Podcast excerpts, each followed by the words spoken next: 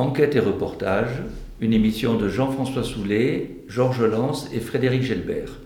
Aujourd'hui, le réseau Éducation sans frontières. Nous recevons Jean-Louis Imbert, un des responsables locaux de cette association, Daniel Benadira, enseignant à Sixte-Vignon, qui participe aussi à ce réseau, Philippe Touzane, charpentier, aussi un, employeur de, différents élèves qui viennent par Éducation sans frontières, et nous remercions Alfouzine, qui vient du Mali, qui va nous raconter son histoire. Alors d'abord, Réseau Éducation sans frontières, qu'est-ce que c'est, Jean-Louis Imbert? Alors, le Réseau Éducation sans frontières est une structure départementale qui a des échos dans l'ensemble des départements de la France métropolitaine. Et euh, nous sommes un réseau de plusieurs associations, plusieurs syndicats et plusieurs partis politiques, disons, pour simplifier, des partis politiques progressistes. Euh, notre euh, engagement euh, porte sur l'intégration comme réseau éducation sans frontières le dit, c'est-à-dire que on souhaite que tout enfant ait droit à une éducation, quelle que soit son origine, quels que soient les problèmes de sa famille, quelles que soient les conditions euh, qui l'ont poussé à arriver dans notre pays. Comment vous faites pour euh, réaliser ces objectifs? Alors, euh, la principale, le principal mode d'action du réseau consiste à informer les gens de la situation de ces jeunes, euh, par exemple, en ce moment, nous sommes en train de travailler sur une exposition euh, qui aborde les raisons profondes de la migration, la, migration forcée, c'est-à-dire pourquoi, euh, pourquoi des gens sont partis, faire, parce qu'ils ont la guerre, parce qu'ils ont des mafias, parce que des femmes sont opprimées, parce que des, des minorités voient euh, leur, sur le genre, par exemple la question du genre, en ce moment on, a beaucoup parlé de la Tchétchénie où il y avait euh, des, répressions terribles sur euh, l'homosexualité, contre les homosexuels. Et il y a des raisons qui sont liées à la famine, il y a des raisons qui sont liées au changement climatique, il y a des raisons qui sont liées à la misère. Euh, pour, voilà, toutes, ces, raisons qui sont multiples, voilà, nous travaillons donc euh, sur l'élaboration. Ils arrivent, c'est des jeunes qui arrivent, sont des familles, sont des jeunes.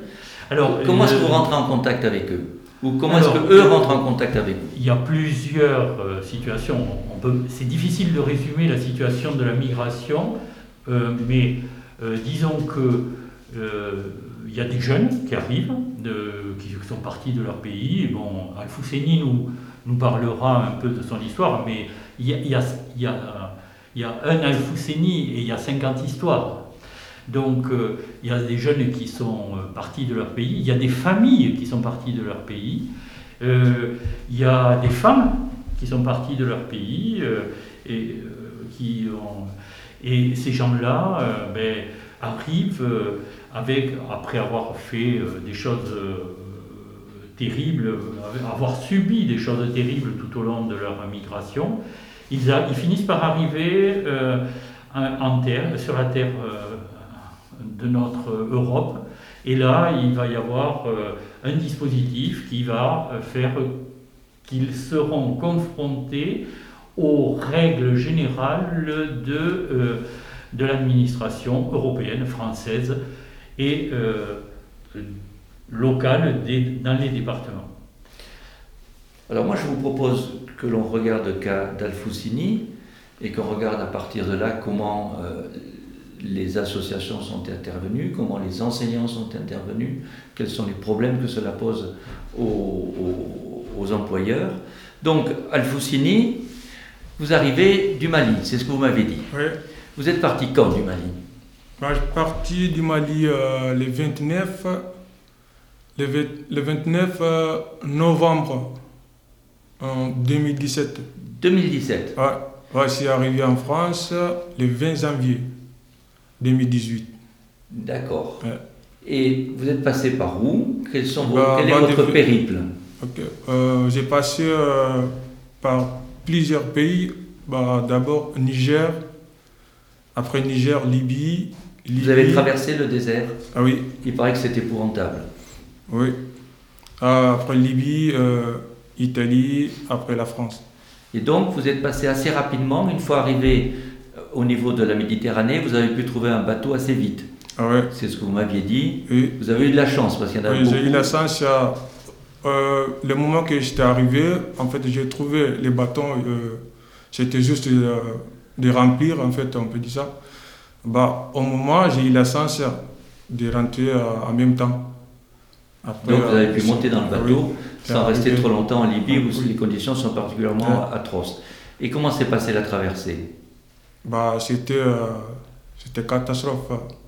C'est-à-dire Ouais, c'est- c'était, c'était dur. Ça a duré longtemps Vous n'aviez pas assez Ah, à ça boire à manger longtemps. Euh, à peu près un jour. euh, Combien Bah, bah, nous, on est parti la nuit euh, vers 18h. Après, on est arrivé en Italie vers, vers 9h environ, en fait. Ça. Voilà. Après, arrivé en Italie, moi, j'ai resté un peu de temps, euh, à peu près des semaines, en fait. Donc, vous arrivez en Italie. Ouais. Alors, com- comment ça se passe? Parce que là, vous étiez seul. Oui, j'étais seul. En fait, euh, on était j'étais seul avec, euh, avec euh, d'autres nationalités, en fait. Après, on est arrivé dans un camp. Après, moi, j'ai resté un peu de temps euh, Milan. euh, Donc là, 20 vous 000 avez été enregistré. Ouais. Bah, là, c'est obligé de faire euh, ouais, des registres. En fait, moi, j'ai resté un peu de temps en Italie. Bah, Votre but, c'était d'arriver en France. ah oui. Bah, en fait, en Italie aussi, euh, je suis obligé en fait, euh, de, de partir d'Italie. En fait, euh, au niveau de la langue, c'était compliqué comme avant. J'étais à l'école au Mali, euh, je me débrouille un peu euh, en français. voilà. C'est pour cela que je n'ai pas pu Donc oui, le, rôle de la langue dans le choix de- Ouais. du pays, Ouais. C'est important et ça, on le comprend. Et alors après, comment vous avez fait pour passer d'Italie en France? Bah, en fait, euh, j'étais passé en train. Oui. Bah, en fait, en- à la gare de 20 000 ans, en fait, il y a beaucoup de migrants qui sont en attente en fait, pour euh, arriver en France. En fait, moi, j'ai tenté euh, trois fois, troisième fois que si, euh, j'ai eu la chance en fait, de rentrer dans le train euh, en cachette, en fait, pour arriver à, à Paris. D'accord. Et une fois arrivé à Paris, alors qu'est-ce qui se passe Ouais, C'est enregistré ou Ah non, non, non. En fait, j'étais arrivé à Paris, ah, j'ai resté un peu de temps à la porte de la chapelle, hein, c'est pas... euh, dans des conditions qui ne sont pas terribles Ah ouais, je suis resté là-bas. Après, euh, ben avec d'autres jeunes, on a pris le train. Bah, on est arrivé à Toulouse, après Toulouse à, à Tarbes. Et pourquoi Tarbes? Bah, dans le train, on était dans le train. euh, si le train il s'arrête, euh, c'est obligé de descendre. le, le hasard. Ouais. Donc vous débarquez à la, à- à- la- à la gare de Tarbes et qu'est-ce que vous faites? Ben, en fait, je suis arrivé euh, à la gare de Tarbes. En fait, j'ai demandé des gens pour m'indiquer là où, là où je dois aller me présenter. Ben, en fait, on m'a indiqué qu'il faut aller voir la police. Ben, J'étais allé voir la police direct. Après, j'ai resté avec la police. Ils vont, ils vont faire enregistrement, en fait, on veut dire ça. Après, avec, euh, je pense qu'environ 30 minutes, hein, en fait, ils ont appelé le- euh, les gens du foyer qui occupent euh, des jeunes. D'accord. Donc là, vous avez été pris en charge par les associations. Non. Non? Par qui alors? Bah, en fait, je suis arrivé euh, à l'AG, je reste euh, environ un mois. L'aide sociale à L'aide l'enfance. sociale. Ah. L'aide sociale à l'enfance. Ah. Donc là, c'est l'administration qui l'a pris en charge. Oui, tout à fait. D'accord. En fait, j'ai resté euh, environ un mois. Après l'évaluation, je pense que j'étais euh, reconnu un peu du majeur. Voilà, c'est obligé euh, de quitter en fait. Je me trouvais dehors. En fait, au lendemain, on est parti à non, on est parti à Croix-Rouge pour avoir un logement en fait. Après, on a fait euh, l'appel. Après, ils ont eu place à visiter. Oui. Voilà. Depuis euh, Oui. là. Soyez des jeunes travailleurs. Ouais. Et alors après, comment est-ce que vous avez- vous réussi à atterrir à Sixte-Vignon pour pouvoir faire des études? Bah, en fait, euh, c'est l'association qui, euh, qui m'accompagnait en fait. euh, pour aller voir. euh, comment, on appelle encore euh, CIO. Voilà. CIO. CIO. C'est quoi Le, le centre D'information, et d'orientation. D'accord. Donc, il y, a- il y a beaucoup de sigles et d'organismes. hein. Ouais, Donc, et, à ce point- et après, vous arrivez à Sixte-Vignon. oui. Et là, vous, vous rentrez en classe. Eh ben, on va se tourner vers euh, Dadiel Medadira. Qu'est-ce qui se passe à ce, à ce moment-là Quand un jeune comme lui arrive dans un établissement scolaire, on ne sait pas quelles sont ses, ses compétences. Oui, Est-ce qu'on fait un bilan Est-ce que pour l'orienter Est-ce que comment ça se Alors, passe euh, il y, a- il y a plusieurs choses. C'est que moi, je suis, je suis enseignant français, mais je suis également euh, prof de FLE. Donc, ce- ces jeunes-là suivent également des cours euh, d'apprentissage de la langue renforcée. euh, Donc voilà. il commence par Voilà, ça. pour passer, voilà, alors, parallèlement, si vous voulez, parallèlement au cours. Après, Alfousseni, si je me souviens bien, tu étais arrivé en cours d'année, si je ne me trompe pas. Ouais, c'est pas vers. Tu n'étais pas arrivé au début de l'année, il me semble. non, Tu non. es arrivé en cours d'année, donc nous, évidemment, on les accueille, euh, tous ces jeunes. ben, c'est un devoir de- d'accueillir tous les jeunes qui sont là pour être scolarisés. Et euh, en fait, à Fousseni, effectivement, il y a beaucoup de cas euh, assez similaires. Nous, sur l'établissement, on a à peu près une trentaine de, de jeunes euh, qui viennent euh, un petit peu de, de tous les horizons. Une moitié sont encadrés par l'ASE, donc on peut dire que ceux-là ont plus ou moins suivi. par L'aide sociale à l'enfance. Donc ils, sont, ils ont été reconnus mineurs, si vous voulez, donc ils ont un, un suivi, un encadrement, ils ont un logement, ils sont, ils sont logés. Mais vous avez une grande partie de ces jeunes qui n'ont pas été reconnus mineurs, ce qui était le cas d'Alfousseni, et qui, pour qui ça pose un, un- un gros problème, notamment de, de survie. C'est-à-dire qu'ils n'ont pas de logement, ils n'ont pas de moyens de subsistance. Euh, voilà, Mais il, et là, il n'est pas, obligé de, de- de demander le- l'asile en France. Ah, ça c'est, autre chose. Euh, demandeur d'asile, c'est, Il n'est pas demandeur d'asile automatiquement dans ces Non, cas-là. pas, pas forcément. Et puis, euh, pour avoir le statut de réfugié quand on a fait la demande d'asile, c'est Oui, extrêmement rare de l'obtenir. oui. Voilà, c'est un autre parcours. Mais effectivement, on a aussi des demandeurs d'asile. Voilà, donc euh, on a beaucoup de jeunes comme Alfousseni. Je vous dis, à peu près sur 30 jeunes, on a à peu près une, une quinzaine de jeunes comme ça, euh, non reconnus mineurs, qui sont obligés d'avoir un contrat d'apprentissage, continuer leurs études. Donc, avoir si, un contrat si d'apprentissage d'apprentissage qui travaille en France, on leur permet de rester. Donc, c'est- Alors, c'est c'est- euh, c'est presque. Pardon Oui, Jean-Louis, Humbert Oui. Peut-être qu'il faut préciser que en fait, Alfousseni euh, était mineur quand il est arrivé en France. Oui. Et euh, il a été confronté à la situation suivante. Euh, sa minorité n'a pas, Pas été, été reconnue. reconnue par l'administration. Alors, pour différentes raisons. Alors, euh, qui sont euh, le- les entretiens. euh, il a parlé de la prise en charge par euh, l'ASE et la- les associations qui sont gérées par l'ASE, la préfecture. Donc il y a une, une période dans laquelle il va y avoir une évaluation de sa minorité. Pendant cette période-là, l'administration va tout faire, c'est ma représentation, Oui, non, mais je, je- je suis, je, je- je le, je le dis comme ça parce que c'est c'est l'ambiance générale qu'on ressent. C'est-à-dire qu'elle va tout faire pour écarter euh, ces jeunes de leur minorité. Alors, Et- En fait, Ah, souvent des- juste, mais ce qui est très important qu'il faut que vous expliquiez, c'est qu'est-ce que ça entraîne comme changement dans le parcours entre celui qui sera reconnu comme mineur et celui qui sera considéré comme adulte. Mais c'est ce que je vous disais, c'est que lorsqu'ils sont reconnus mineurs, et pour Alfousseni, ils n'avaient pas été reconnus mineurs, alors que maintenant, euh, l'administration est obligée de faire marche arrière parce qu'il y a un jugement qui a prouvé qu'effectivement il était bien mineur quand il est arrivé. Donc c'est pour montrer toute l'ambiguïté, toute la, Alors quelle est la, marge, après la marge d'erreur. Et dans le parcours, quelle, quelle est la différence? Eh ben, la différence, quand on est reconnu mineur, on, on- on est, euh, on est encadré par l'ASE, l'aide sociale à l'enfance. Et on est automatiquement euh, autorisé à, à- à rester en France. Oui, Bah, Oui, mais Ben oui. Non, non, mais justement, Oui, c'est- voilà, il, oui. faut le, il faut le Voilà. dire. Tout mineur. Alors que si on n'est pas reconnu comme mineur, parce qu'il y, a une- y a- il y a une réglementation, il y a des traités internationaux disant que les mineurs sont euh, Voilà. euh, autorisé à rester. Ouais. Et s'il n'est pas reconnu comme mineur, il peut à ce moment-là Ah bah être là, euh, reconduit. Reconduit à la frontière, À la frontière, voilà, c'est ça d'accord. le problème. Donc c'est là que ça montre toute l'importance de ce que vous souleviez, Voilà. c'est savoir si on le reconnaît comme mineur Voilà. ou si on le rejette voilà. sur cette demande. Oui, bien sûr. Et, et la minorité, en fait, euh, oblige à prendre en compte le jeune en tant que mineur, c'est-à-dire comme tous les autres n'importe quel mineurs mineur, euh, de- Une prise en charge qui est Voilà. adaptée à un mineur. à un mineur. Et c'est dans la loi. Sauf que en l'écartant de, la de sa minorité, qui était réelle et qui a encore été prouvée après par la suite, ben, on lui a spolié plusieurs années de sa jeunesse. Et c'est quand même euh, Donc chose violence. Son mais- parcours a été bloqué à ce moment-là. Eh oui. Bah, C'est-à-dire que oui, il a. Bah, ça, c'est- depuis euh, 2018, euh, bah, en fait, maintenant qu'on est passé euh, au tribunal dépôt, Oui. bah, maintenant que, euh, bah, ils ont donné en fait, des papiers qui ça va prouver que euh, la minorité c'était réel. Donc, à partir du moment où vous avez été reconnu comme mineur, c'est ça qui a permis que vous continuiez vos études à Sixte-Vignon, peut-être Ouais. Et c'est ça qui a permis que vous puissiez avoir un contrat d'apprentissage.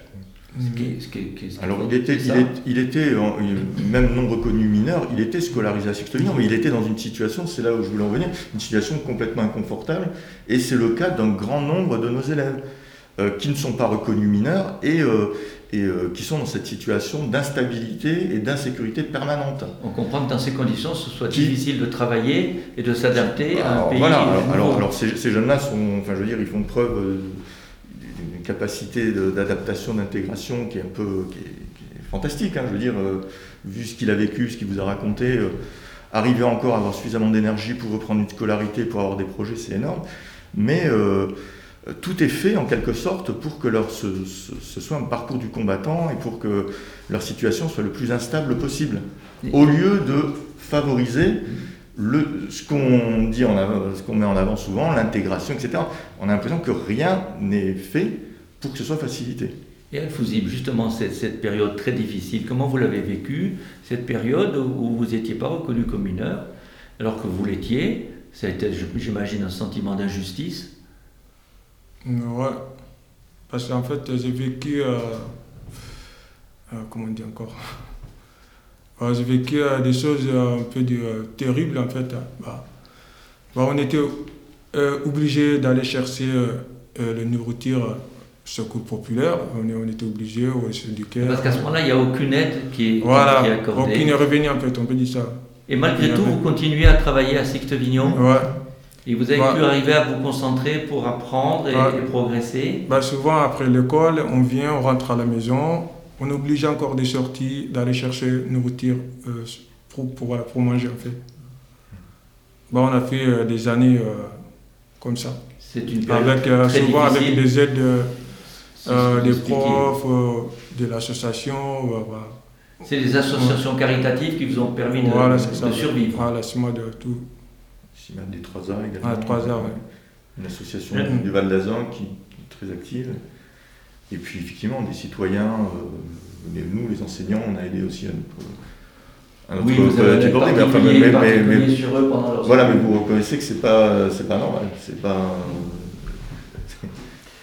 Peut-être peut apporter euh, un élément qui montre la complexité de la situation. Lorsque euh, ces jeunes euh, sont scolarisés, en fait, ils se retrouvent euh, donc euh, intégrés dans un, dispositif qui a l'habitude de fonctionner avec des jeunes mineurs qui ont un responsable euh, légal.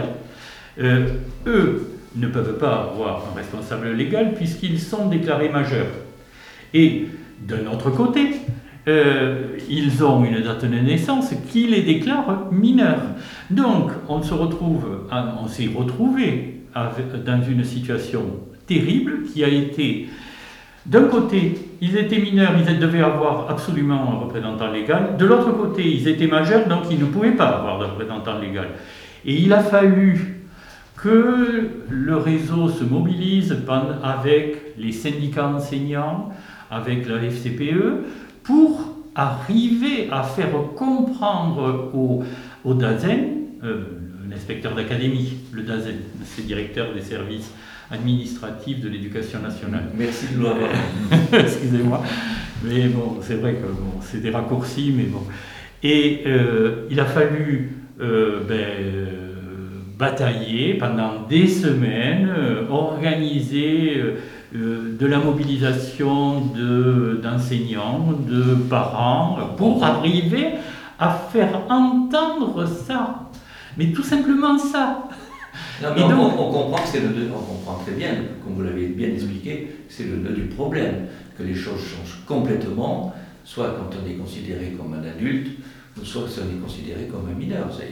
Et effectivement, l'instabilité pour, euh, pour Alfoussini a, a été terrible, parce que tout son avenir dépendait de ça, et c'est le rôle des associations qui a permis que justice lui soit rendue à Pau, et depuis que vous avez eu ce, ce- ce jugement, vous vous sentez plus en sécurité. Ouais. C'est important.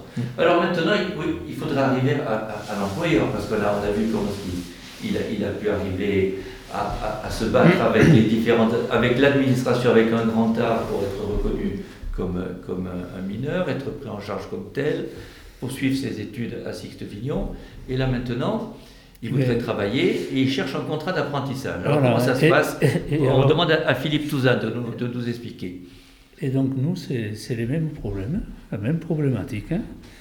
Parce que pour pouvoir avoir un contrat de travail, il faut un titre de séjour. Et pour pouvoir avoir un titre de séjour, il faut un contrat de travail. Donc, Attendez, attendez, alors là, là, là, je ne comprends pas bien. Il est reconnu comme mineur. Donc il a droit au Euh, séjour. Non, mais là, il- euh, oui, enfin, moi je, Ah, c'est c'est un autre- une autre problématique que celle d'Alfouzine que vous reprenez. voilà, que je, que je D'accord. reprends. Et, et- D'accord. et- et donc, euh, le, le- jeune en- que je parle, lui, ne pouvait pas avoir de titre de séjour. D'accord. Il avait la même problématique qu'Alfoussine, parce qu'il avait, il a été reconnu majeur. Alors lui, il n'a pas, ça n'a pas été aussi loin que Alfoussine, parce que lui, ça n'a pas été euh, reconnu, mais il a une intégration dans, le, dans notre coin qui fait que euh, il, euh, tout le monde le- l'apprécie euh, parce que c'est un, un jeune qui est avenant, qui est respectueux, qui est poli, qui, est, euh, Qui a envie de travailler. qui a envie de travailler et pour tout.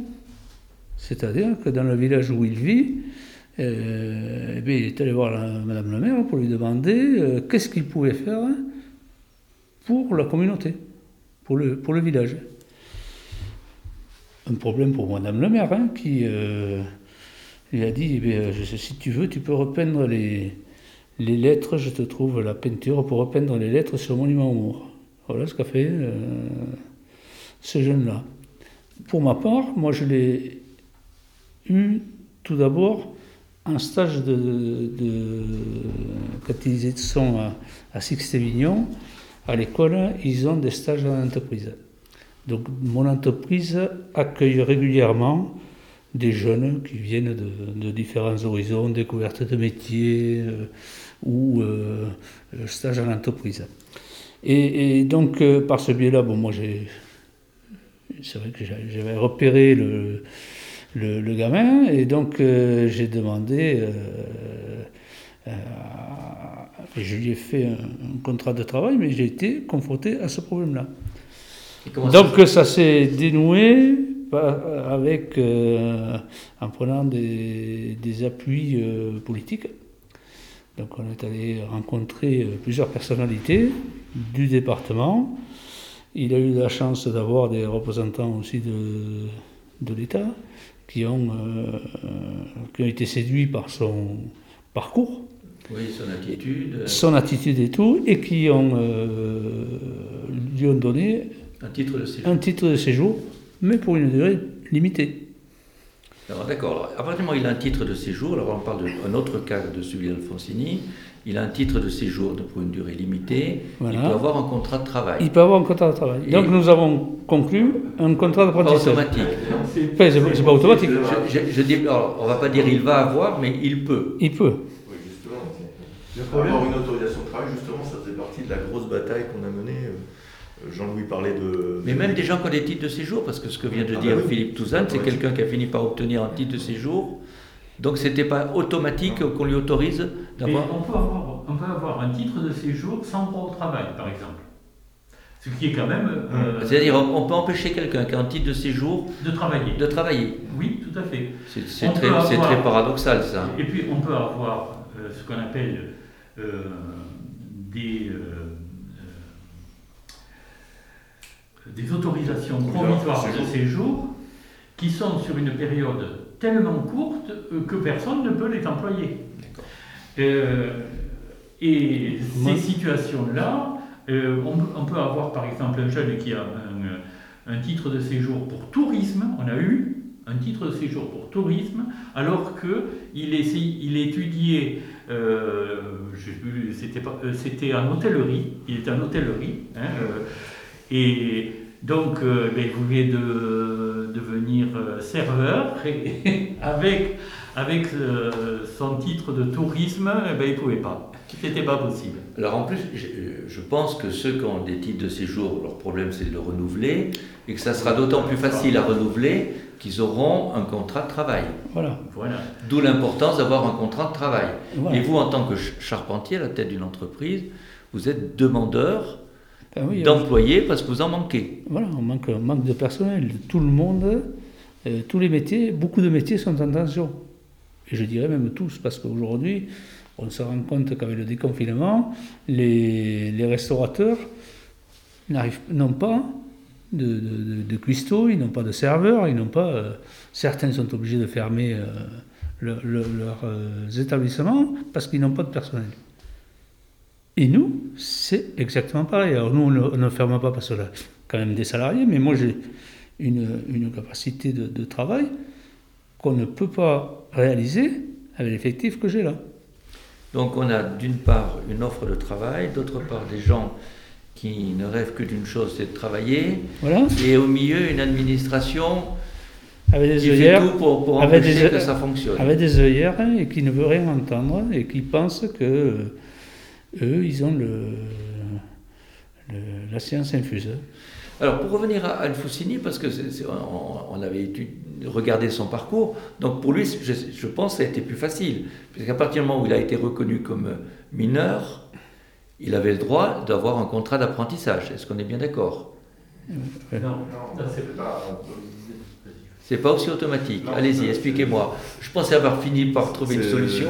Non. C'est pas, aussi auto- non, c'est pas automatique. Euh, Là, il faut faire la demande, il faut avoir, un- faut avoir le titre de séjour avec l'autorisation de travail. C'est pas quelque chose qui est automatique, qui est donné automatiquement, ça. Quelqu'un qui est reconnu comme mineur, Oui. on peut pas, Il va- lui- il on va peut être- pas, on peut pas lui refuser un titre de séjour. Ah non, mais quand il est mineur, il est, il est intégré. C'est dans- après, c'est- après c'est 18 à ans, voilà. partir du moment où Non, non, mais c'est ce que je voulais dire. La question que j'avais posée, c'est à partir du moment où il a été reconnu comme mineur, est-ce que les choses se sont passées plus facilement C'est très récent. Je- hein, au moment de ses 18 ans, il entre de nouveau dans un dispositif où il va falloir qu'il euh, Ah, obtienne redemande un le titre de séjour, euh, euh, le droit au travail, euh, Daniel. Oui, revenons. Oui, voilà. Expliquez-nous. Donc, euh, oui, voilà, donc là, il a, euh, comment dire, il avait donc ce, ce contrat. Après, il faut faire des démarches auprès de, auprès de la préfecture pour avoir un titre de séjour avec autorisation de travail. Et euh, donc, ça lui, le, le problème pour beaucoup de, des jeunes de Sixte-Vignon, c'est qu'ils avaient ces contrats de travail, mais ils n'avaient pas l'autorisation, ils n'avaient pas l'autorisation de travailler. Puisqu'il y a des Voilà. employeurs qui cherchent à, à trouver des, des- des- des- Donc du coup, il y a une mobilisation, euh, ce qui explique un petit peu. euh, nous, on a une, on a une mobilisation là sur Sixte-Vignon, et puis euh, depuis quelques temps, on se mobilise avec RESF, justement pour euh, que ces jeunes, notamment, notamment puissent avoir euh, une autorisation de travail, alors qu'il y a des, alors qu'ils ont un contrat d'apprentissage et qu'ils puissent avoir des moyens de survivre. Et, et, euh, voilà. On, on retrouve encore le, rôle, le rôle des associations qui est, qui est indispensable et qui est fondamental. C'est-à-dire que euh, des Alfousseni, il y en a connu des associations une vingtaine. Euh, enfin, Alfousseni, pardon, euh, je mets entre guillemets bien sûr, Euh, mais il y en a d'autres que l'on ne connaît pas et qui sont confrontés au problème. Donc euh, il y a peut-être une trentaine, voire peut-être plus, de jeunes qui sont confrontés à ces situations. Et il, faut, il faudrait que l'administration entende ces, ces, situations, les prenne en compte, change d'attitude vis-à-vis de ces jeunes. Et autre problème qu'on n'a pas évoqué, ce sont les jeunes qui sont donc scolarisés, qui suivent leur scolarité, et qui, euh, faute d'avoir pu obtenir un titre de séjour, se retrouvent avec les OQTF, qui ont l'obligation de quitter le territoire. Et certains, euh, parmi ceux de, de Sixte Vignon, sont en cours de formation. Donc c'est-à-dire on leur laisse même pas terminer leur, euh, leur scolarité. Alors voilà, c'est-à-dire qu'il y a cette espèce de déjà des difficultés, plus une épée de Damoclès en permanence qui, qui pèse sur leur tête. C'est pour ça que je vous parlais tout à l'heure des, euh, comment la situation, les, conditions très difficiles qui leur sont faites ont des répercussions sur, notre façon de travailler, parce que vous voyez bien que là, on n'est plus dans l'élève lambda, on est avec des, jeunes qui sont dans des situations... Euh, euh, enfin, ils ne peuvent pas suivre une scolarité sereine, sereinement. Certains arrivent à Alfoussini à, réussir à surmonter, d'autres d'autres craquent devant ah cette, cette, nous, on a plus, instabilité. d'un jeune qui, voilà, qui perd le moral, qui, qui se démobilise ils sont, ils sont très volontaires, mais enfin, je veux dire, au bout d'un moment, euh, voilà. c'est, Oui. C'est pour ça que, euh, en fait, on a démarré une mobilisation au mois de novembre 2020 euh, pour faire reconnaître ces situations. c'est, on, avait des, des, jeunes qui disaient qu'ils ne pouvaient pas faire leur apprentissage ou leur stage, euh, des euh, professionnels qui disaient ben, nous on est prêts à les accueillir et vous avez entendu parler alors des professionnels du département et vous avez entendu parler bien sûr du boulanger de Besançon euh, et puis vous avez entendu parler aussi du professionnel qui a fait une grève de la faim dernièrement pour les deux jeunes qu'il employait et qui a gagné bon donc des situations qui euh, ne n'arrivent pas à être, euh, ne sont pas résolus sur les Hautes-Pyrénées. Donc on a dit, ben, il faut, il faut qu'on fasse quelque chose. Donc on s'est mobilisé, on a commencé à faire passer de l'information, on a essayé euh, d'expliquer aux gens par, le, la communication, par des manifestations, par des rassemblements, pour faire en sorte que ben, la population m'entende et que le préfet sache qu'il y avait du monde derrière eux pour les soutenir, pour les accompagner dans leur désir de vivre en Bigorre, euh, de vivre parmi nous, de vivre dans l'entreprise, de vivre dans l'école. Et de participer, participer à la vie de... Voilà. Et donc euh, là, ben, on a été amené à faire différentes actions qui commence à avoir un peu de poids, puisque bon, on a quelques espoirs là euh, que dans les prochaines semaines, les OQTF vont disparaître et que les jeunes vont pouvoir. Donc les euh, obligations de quitter le territoire pour ces jeunes-là soient abandonnées. C'est ben, C'est notre espoir. bon, non, disons que on les informations que l'on a nous laissent penser qu'on pourrait aller vers quelque chose d'un peu plus. Enfin, une solution. Ça veut dire. Ça veut mais, dire... Il faut, mais en même temps. Euh, c'est grâce à la mobilisation. C'est grâce à la mobilisation, donc il faut. Euh, c'est pas automatique. C'est un problème euh, où vous arrivez à progresser localement par la pression des associations et les, et les, liaisons que vous avez avec des moyens d'information, avec des partis politiques, etc. Et, même si on sait ça aujourd'hui, euh, le 5 juin, on va organiser un parrainage républicain avec des élus. Euh, il y aura une dizaine d'élus qui vont venir euh, parrainer ces jeunes avec des citoyens sur les marches de la préfecture.